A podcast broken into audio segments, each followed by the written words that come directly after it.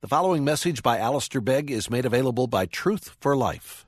For more information, visit us online at truthforlife.org. Let's read together from 2 Samuel and from chapter 16 to Samuel 16.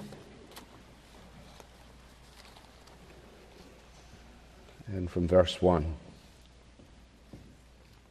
When David had passed a little beyond the summit, Ziba, the servant of Mephibosheth, met him with a couple of donkeys saddled, bearing 200 loaves of bread, a hundred bunches of raisins, a hundred of summer fruits, and a skin of wine.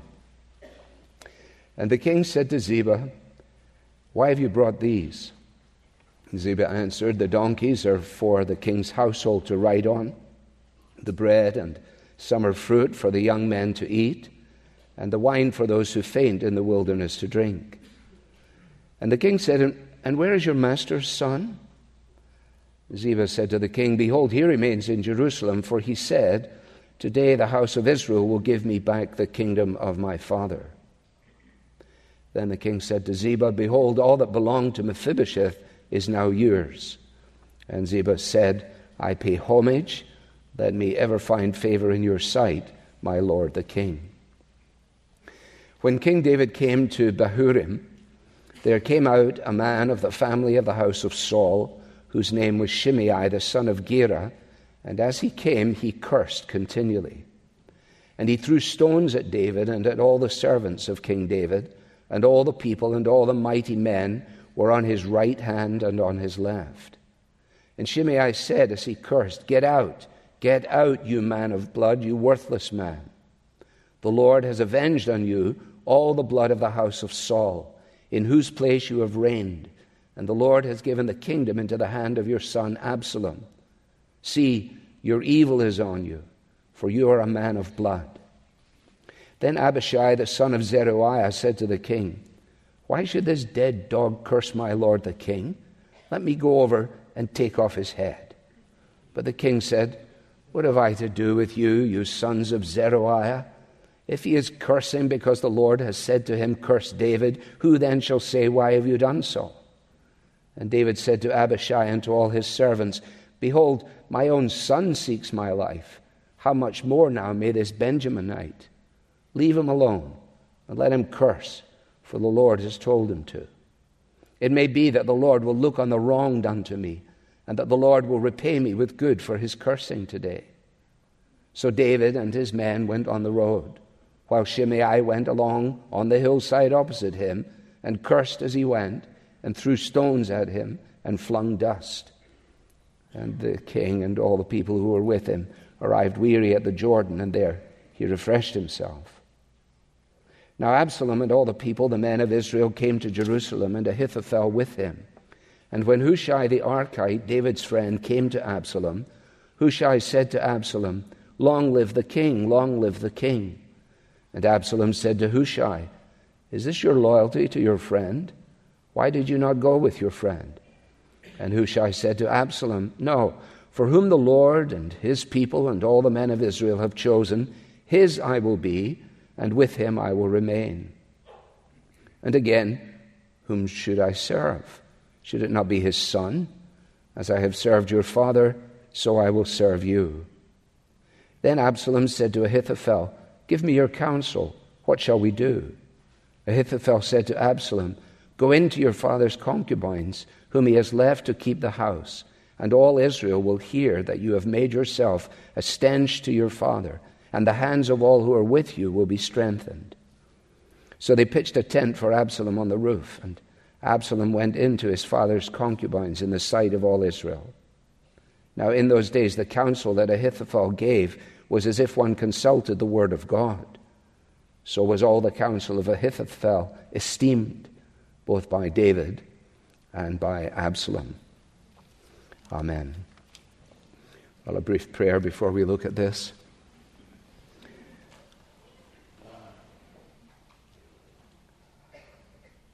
Come, gracious Holy Spirit, and quicken our minds by way of understanding. Guard and guide our thinking and bring your word to bear upon our lives. so that we might be drawn to Jesus and conformed to his very image. For we pray in his name. Amen. Well, do your friends despise, forsake you? Is there trouble anywhere? There is little doubt that David, having just read 2 Samuel 16, would have answered yes on both counts.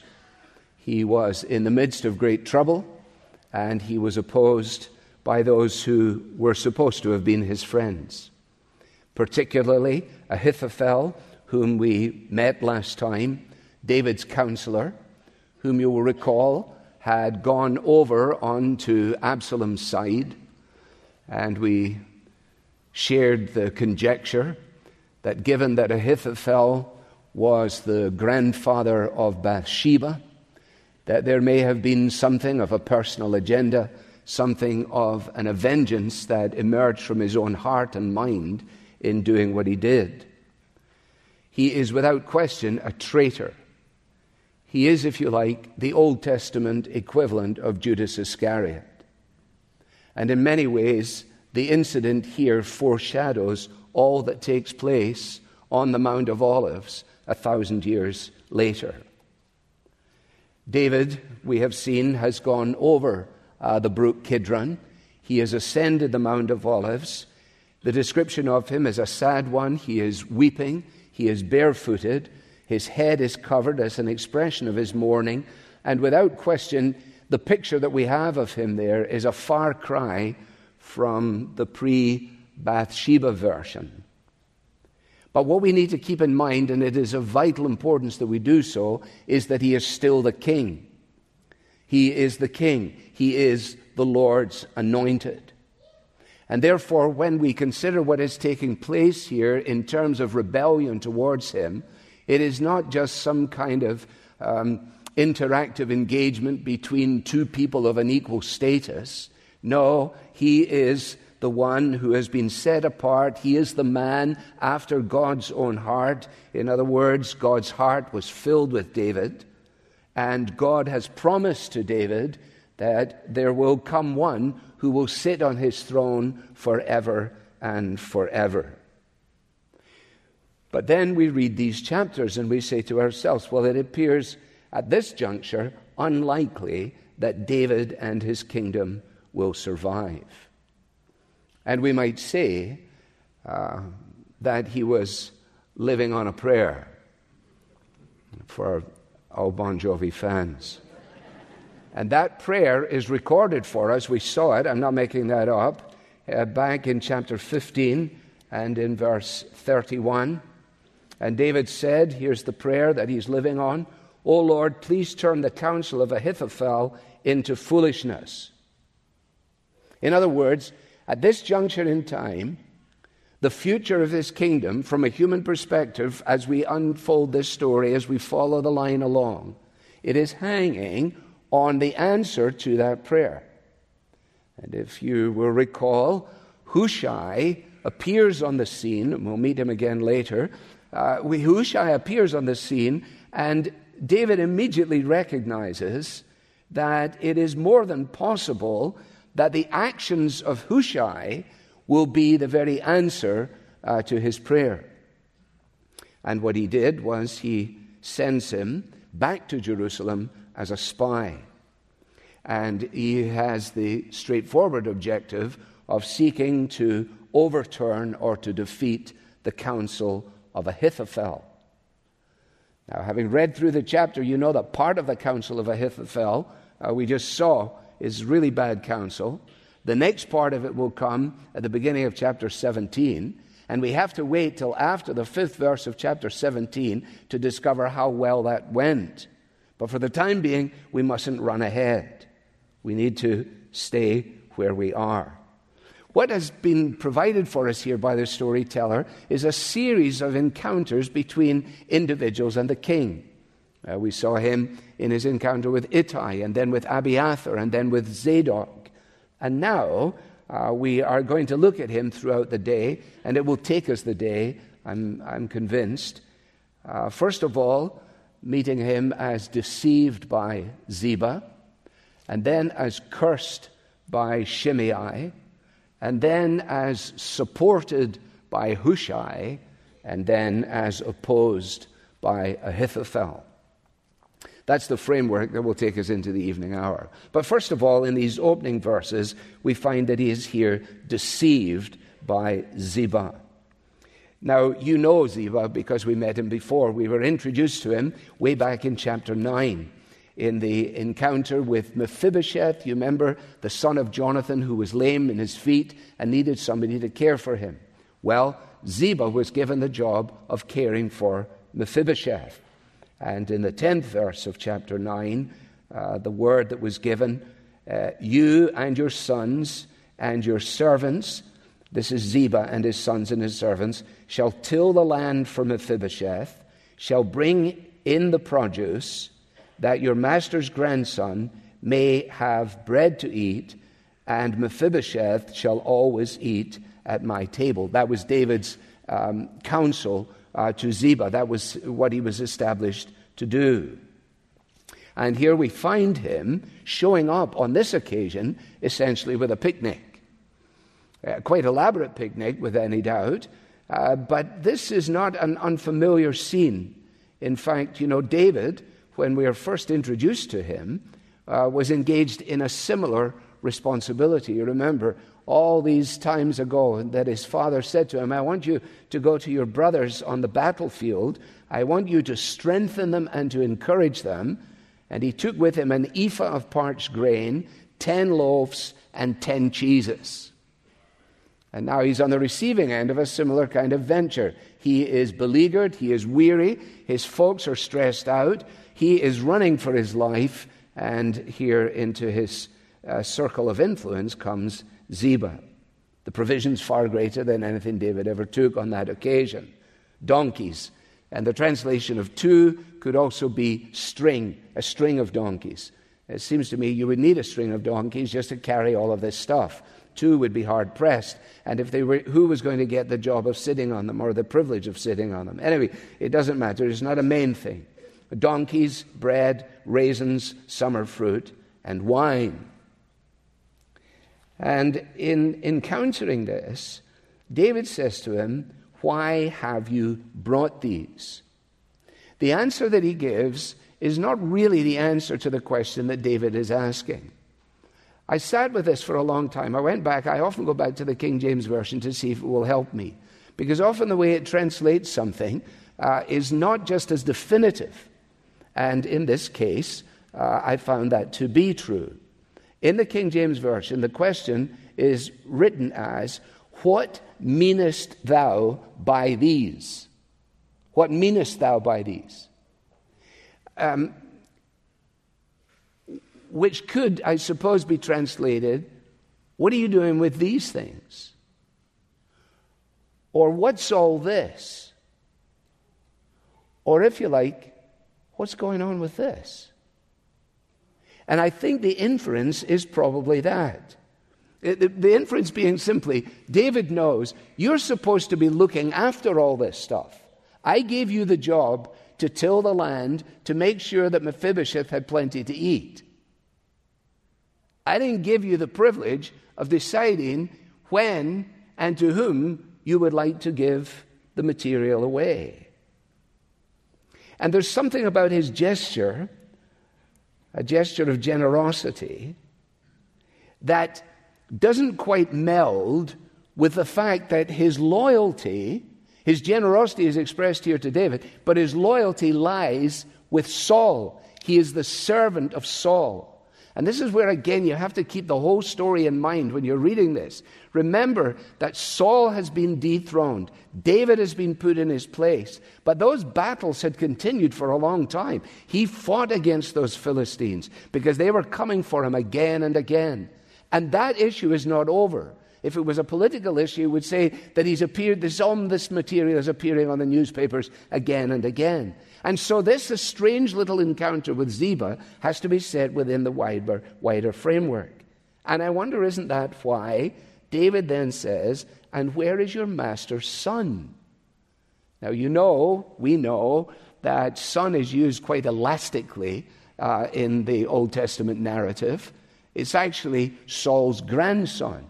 It's uh, Jonathan's, Jonathan's son. Uh, where, where is your master's son? And Ziba said to the king, Behold, he remains in Jerusalem. True.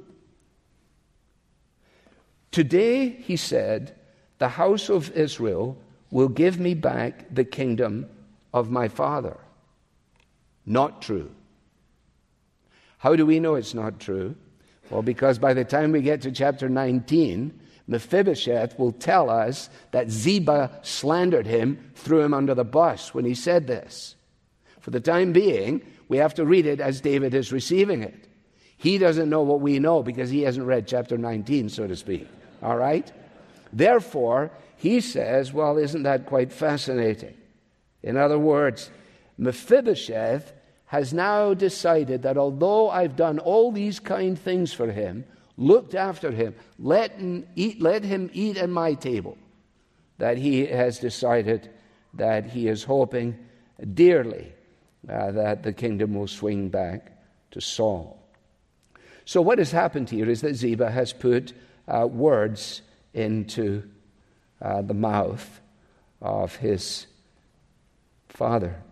Today, the house of Israel will give me back the kingdom of my father. In other words, he says this is what Mephibosheth is saying. Now, that's not what David wants to hear, and it's certainly not what he expects. And he makes a snap decision. I find this one of the most interesting little pieces in all that I've read. And he said, Well, then, behold, all that belonged to Mephibosheth is now yours. It's quite amazing, isn't it? I, am not sure I fully understand what's going on here. Uh, David makes a snap decision. He has made some snap decisions in the, for, in, in the past, but this is an interesting one. It's almost as if he says to himself, Goodness, the whole thing is coming in on me, coming down around me. Now I've even got Mephibosheth, to whom I've done so many good things, coming against me. Well, forget him. I tell you what I'll do, Ziba. You've come here. You've been very nice to me. You brought the donkeys and the fruit and everything. That's very nice. I tell you what, why don't I give you just the whole, just give you the whole thing? And uh, Ziba says, Well, I pay homage. You bet your life he paid homage. What an amazing deal this is. He shows up with a cock and bull story, and he ends up running the whole program. Ziba is an opportunist for sure. I wonder if Ziba is not just a jealous person. Not easy to do what Ziba was asked to do. Wouldn't be difficult for Ziba to say, you know what? I do everything around here. I run this program, I run the farm, my children are involved in it. And all for this guy, this invalid guy. All he does is he just shows up and eats all the stuff. Wouldn't be surprising. No, I think he's an opportunist. I think he's motivated entirely by self interest. And what I find most interesting is that David, who on previous occasions has been very, very meticulous in dealing with encounters like this. You can rehearse it for yourself way back in the first chapter of 2 Samuel when he hears of the death of Saul. And we won't delay on it now, but if you remember, he queries that fellow all the time. He asks a question, then he asks another question, and another question. He's trying to find out what's really going on. But in this instance, I guess he's distressed, he's discouraged, his judgment is off, he makes a snap decision and he goes. It's not the point, but it is a point in passing. Let us beware of making snap decisions when we're not on our game, when life has turned against us, when we're disheartened and we're discouraged. Don't write important letters then. Don't change your job. Don't rearrange your relationships. Keep your head down. Trust God. So then, from Ziba, who having benefited uh, from his deceit, then displays his homage. It's kind of creepy, I think. All of that was taking place while David was beyond the summit. And now we pick up the story in verse 5 when King David came to Bahurim. Bahurim is not very far away, and we've been to Bahurim before. There would be a prize for anyone who could remember this, a very good prize, because I didn't remember it myself. I just remembered Bahurim, but I didn't remember what had happened there. And if you recall, you can find it on your own later. That was when uh, David got Michal, his wife, back from Paltiel because Saul, out of a sense of grudgment, a grudging perspective towards uh, David, gave Michal to this fellow Paltiel. And David shows up and he says, I want Michal back. And there at Bahurim, Paltiel comes and he arrives weeping, weeping along the way as this lady that has been his uh, uh, partner and wife for these years is taken from him. Well, that was a sad scene, but it's nothing compared to the scene that we have here. So now we have not simply David uh, deceived by Ziba, but now cursed by Shimei. I think it's fair to say that this gentleman, Shimei, is not pleased with things. Um, out of the abundance of his heart, his mouth speaks. Uh, he's an angry man, he's filled with rage, and he curses continually. And his, con- his curses are an expression of his condemnation of David. Get out, he cries. Get out of here. You man of blood, you worthless man. Well, of course, the fact was that David was already out. He was out of Jerusalem. He had already crossed the, the river. He was on his way into the wilderness. And now this protagonist arrives and speaks in this way. Now, let's read again verse 8, what uh, Shimei has to say to him. The Lord has avenged on you all the blood of the house of Saul, in whose place you have reigned. And the Lord has given the kingdom into the hand of your son Absalom. Your day is done, David. See, your evil is on you, for you are a man of blood. This is Peterson's paraphrase of that same verse.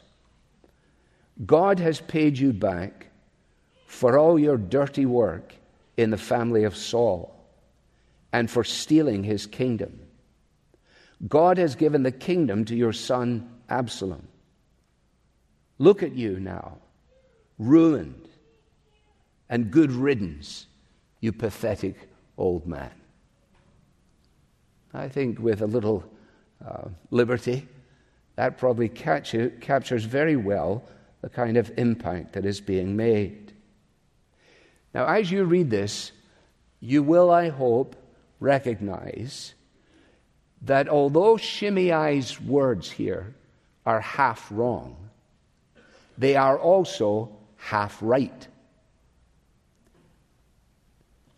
They are half wrong, first of all, because what he is saying is that David has evil upon him, that David is a worthless man, that David is a man of blood, as responsible for the deaths that and the murders that had taken place in the house of Saul. Now, again, you have to read back in the story to stay with this, but you will remember that Joab and uh, Abishai, who had another brother called Asahel, who remember took a spear in his belly when he, when he was running behind his enemy. You will remember that those boys were involved in the subsequent murder of Abner. Uh, Saul died. Jonathan died. And the rumor at the time was that although David himself may not, may not actually have stuck the dagger in, that he actually was behind all of this. And the accusation that is coming from this man is that that is actually true, that that is the case. You oppose the house of Saul. You have blood on your hands in relationship to this. And as a result of that, God has decided that you are finished, old guy, and the future is now in the hands of your son, Absalom. So he's half wrong. But he's also half right. Because evil has fallen on David. David is a man of blood. The word that had come from Nathan the prophet to him was, I will raise up evil against you out of your own house. That's chapter 12 and verse 11. And David knew that because the word of God had been spoken to him. So this man says to him, You know, evil is upon you, meaning the accusations regarding the house of Saul, David recognizes you're wrong on that, but you're actually right because evil has fallen upon me. You're wrong in saying that my worthlessness lies in what I did to the house of Saul. But you're right. Because on that afternoon, in that incident that began on the roof, that was the action of a worthless man engaged in a worthless endeavor to create a worthless end. Now, David then as he hears what this man is saying, is processing it along these lines. As he's thinking about it, Abishai comes up with his own plan. Why don't we just do what I'm good at doing? Everybody has a gift in life, he would have said, you know. We are the sons of Zeruiah. We can take care of this in a minute. You don't have to listen to this nonsense from this guy. Let me take his head off uh, Dale Ralph Davis says a wonderful little sentence where he says, Abishai proposes this because he has observed that people without heads do not curse. which, which is pretty good, right? So the condemnation comes from the lips of uh, Shimei. The proposed solution comes from the mouth of Abishai, and the word of correction comes from David. First, he says, Why, why are you sons of Zer- Zeruiah always interfering, always getting in the way? What am I supposed to do with you? What have I to do with you? He says there in 10. You sense something of the frustration again of the great king who a thousand years later has to turn to his disciples and says, Oh dear, oh dear, uh, are you, uh, have I been so long with you and still you don't understand? This is not the way the kingdom comes in. We're not going to see this achieved by taking people's heads off. So instead of retaliating, David says what we need to recognize is the distinct possibility that the Lord is speaking to me through Shimei. In other words, although he's half wrong, I recognize that he's half right. And if I may sort of paraphrase it to help us along, I imagine him saying, uh, sort of, think about this. In fact, it's in the text, you will see it there, verse 11. Think about this. My own son is seeking to kill me. So, why would this be a surprise? If Absalom wants me dead, old crazy Shimei here and his stones and his curses are nothing in comparison to that. And what has actually happened here simply is this that what Shimei implied, which was that David had been guilty of these blood offenses against the house of Saul. What Shimei implied and what David heard were two different things. He accused him of something that he didn't do, And it simply reinforced in David's mind the reality of what he did do. You're a worthless man. I'm the king chosen by God. But that was a worthless act by a worthless man on what proved to be a worthless afternoon. Your hands are full of blood. I never touched any of those people. I wasn't responsible for the death of Saul. Ah, but I was responsible for the death of Uriah. Shimei's motives were wrong. His accusations were wrong. And yet God reveals his purpose and his plan to David through an unlikely source. Now, here, and we will stop here, but here we are at a very important piece of this entire puzzle because now we are once again dealing with the intersection between the sovereign purpose of God and the responsibility of man. The reality, the mystery of the way in which that which is ill, that which is evil, in the hand of God may be brought to good. I wrote in my notes a little uh, verse from a hymn. I don't know what the hymn is. You've heard me quote it before, but I just instinctively scribbled it down. I said to myself, ill, ill or wrong or evil, ill that he blesses, that as God blesses, ill that he blesses is our good. And unblessed good is ill. And all is right that seems most wrong if it be his sweet will.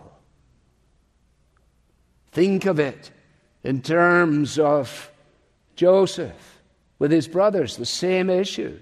He says to them, Hey, you intended it for evil, but God intended it for good. It was evil, it was jealousy, it was spite, it was hatred, it was vindictiveness, it was all of that. And for that, God was not responsible one piece. And yet, here, once again, you see the same thing.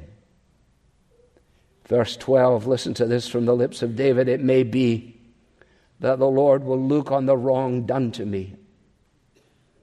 Or it actually could may look on the wrong done by me, and that the Lord will repay me with good for his cursing today. You see, even in the midst of all of this, David had a deep seated confidence in a God of amazing grace. This is amazing grace. Because he still knows that that word that came from the lip of Nathan to him God has put away your sin was an expression of the unguessable grace and mercy of God. That's why I read from Spurgeon there. Isn't it fantastic? His mercy is so great that he forgives great sins to great sinners after great lengths of time and gives great privileges and great, great favors. That's who God is, you see. And if that is the only thing that you take from this morning, take that. The curses were a response, were, were, were part of the consequences of his iniquity. But David recognizes that God is not only able, but he is also willing to look at his guilt and return good. One of my friends helped me much with this. I pray, pray, uh, praise his words because I can't quote them in their fullness. Here, here we have a word of special hope to Christians to Christians who believe that we have made a royal curse of our lives. We're not talking here about unbelievers. David was a believer. David was the friend of God. David was the choice of God. He made a royal curse of his life. Therefore, despite the fact that you and I may have ignored his standards, we may have denied his word, we may have rejected his commands, we may have suffered and suffered miserably as a result. You say, Yes, but I repented and I'm forgiven. Yes, I know you say that. But I talk with you. Some who have repented and forgiven have now decided that God's perspective on you is only some kind of grudging toleration, that you have been removed from the team, that you now are destined to live the balance of your Christian life in the kind of junkyard of Christian experience. But that is not so. That can't be so as long as God is God. Because He is a God, as David tells us, who does not treat us as our sins deserve. That He puts them as far from us as the east is from the west. That He buries them in the sea of His forgetfulness. Listen, believer. Listen, Christian person who has succumbed to the devil's lie. I did this, I did that, I did the next thing, I made a hash of the whole business. Just tell the evil one, go back to hell where you belong, because I take my stand in, in the unguessable grace of God the God who, despite the fact that David was in this sorry predicament, we will see him this evening, weary as he finds himself there in the company of all these people. It looks like a funeral procession, and yet it is to him and through him that the Christ will be born in Bethlehem, and that the nations will hear the voice of the word of the Lord. It's fantastic, you know. Where sin runs deep, your grace is more. Where grace is found, that's where you are. Do you believe that? Oh, I hope you do. I hope I do. I want to. Just some silence.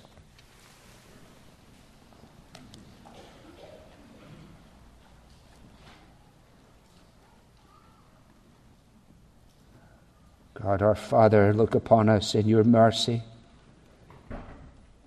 Shower your grace upon us. Come to hearts that are dispirited and distressed, tempted to make snap decisions, deceived, disappointed. Restore to us the joy of our salvation, we pray.